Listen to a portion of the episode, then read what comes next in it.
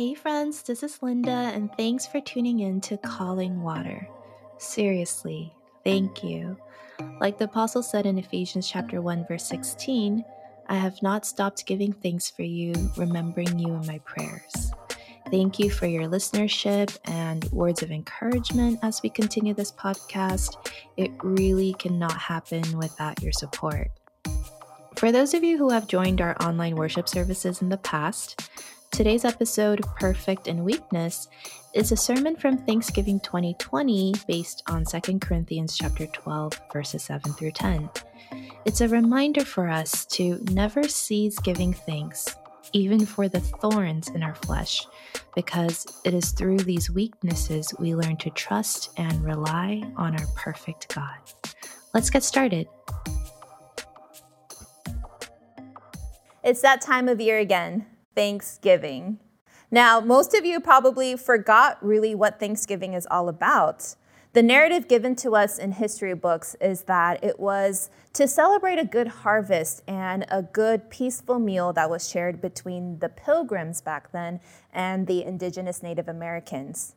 Now, despite what we've been taught in our history books, Thanksgiving has taken a radical transformation over the years. Thanksgiving is not really about a peaceful meal, shared between two different parties. It's a very indulgent feast, you know, or it's um, shopping, Black Friday. It's time for family trips. And then it's preparation for more indulgent feasts and shopping as we bring on the Christmas season. Now, it's interesting because in 2020, Thanksgiving is going to take another transformation, and a lot of people are canceling Thanksgiving because of this pandemic. And so people are sitting around like, what? Like, we're not even going to have Thanksgiving anymore? Thanks, Rona. But is Thanksgiving really, is that all? Is that all there is to Thanksgiving? Now, 2020, if 2020 has taught us anything, it's taught us resilience. It's taught us how to do school and work and all sorts of things remotely, even church. We've some of us have learned new skills. We've learned how to bake bread, for instance. And we've learned that Zoom is the way of life now. And we've learned um, more seriously to reorder our priorities, to reorganize our social calendars because we really can't have a social life anymore. So we're starting to re examine what's more important and what's not. And despite being in the pandemic, as Thanksgiving approaches, we're forced to look at the things that we can be thankful for. You know, despite pandemics and fires and hurricanes and all sorts of inclement weather and things, we can be thankful for our family, our close friends, our jobs, the internet, even. Uh, every Friday, our Sunday school kids, uh, we start off our Bible study with thanking God for one thing that happened this week. It's really interesting because a lot of them say the same thing. And if you're listening, you know who you are. Um, first thing that they usually are thankful for is their home. They're thankful to have a home. And they're also thankful that their parents are doing well. So, parents, if you're out there, know that your kids are very concerned about the things you are concerned about as well. The third thing that I hear a lot is they're thankful for food and not being homeless. I don't think this is a really real worry, but they do thank God for that a lot. And among other things, they thank God for, oh, we had no school today or we had no homework today. Now, regardless of all the terrible things that are happening around us, we can thank God for all these blessings and even things we didn't realize were blessings before. But is that all? Again, is that all there is to Thanksgiving? Because as Christians, we can also thank God for the not so good things. If we read in 1 Thessalonians chapter 5, it says to give thanks in all circumstances. And studies show that actually giving thanks makes you happier. It reduces stress and anxiety, which makes sense because they totally stole that study from the Bible. If we read in Philippians chapter 4, it says, Do not be anxious about anything, but in every situation, by prayer and petition, with thanksgiving, present your request to God. And then what happens? The peace of God, which transcends all understanding, will guard your hearts and your minds in Christ Jesus. And that's what the apostle Paul is doing in today's text in 2 Corinthians chapter 12. Now, he complains about this thorn in the flesh, and we're not exactly sure what it is, and scholars have maybe made some educated guesses about them. Like it could have been a physical ailment, it could have been like a mental, emotional illness, it could have been trauma, it could have been stress, it could have been spiritual struggles, it could have even been a person that was being a thorn in the flesh.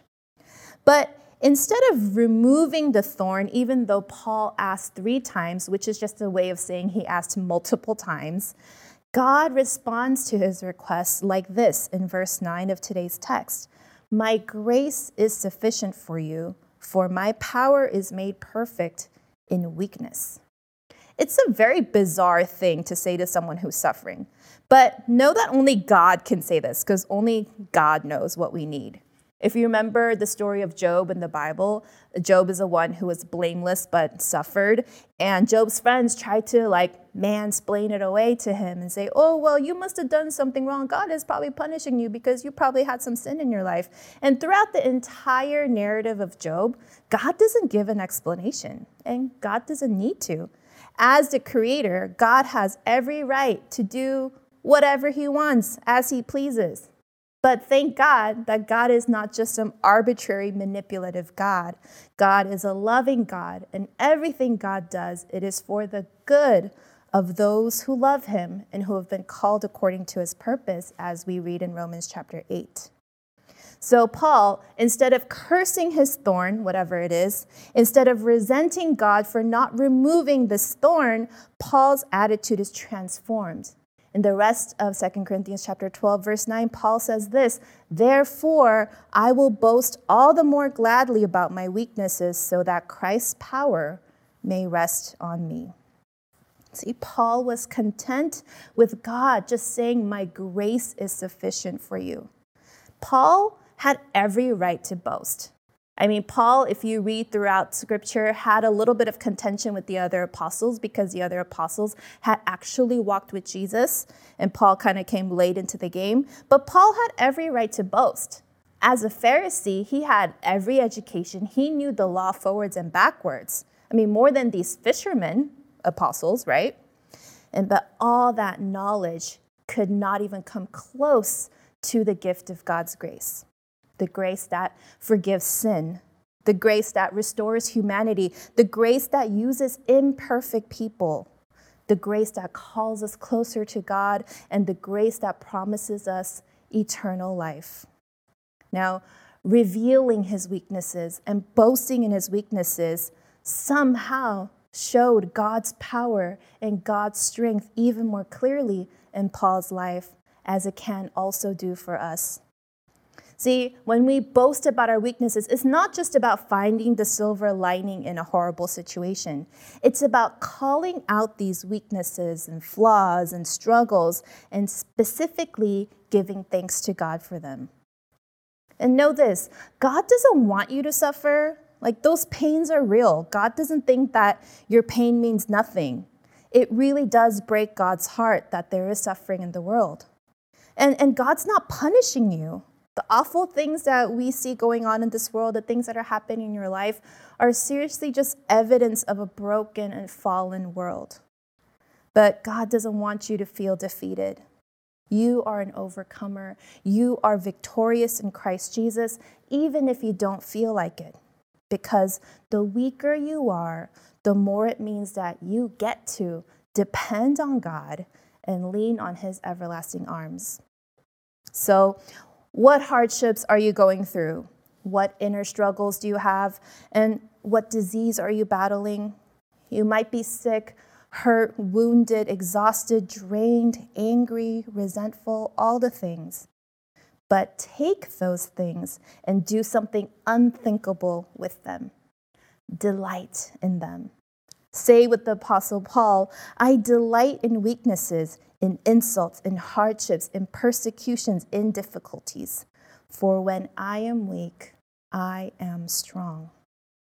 Does God mean we all need to be masochists and enjoy pain? Does God mean we need to mask our pain with brave, happy faces? No.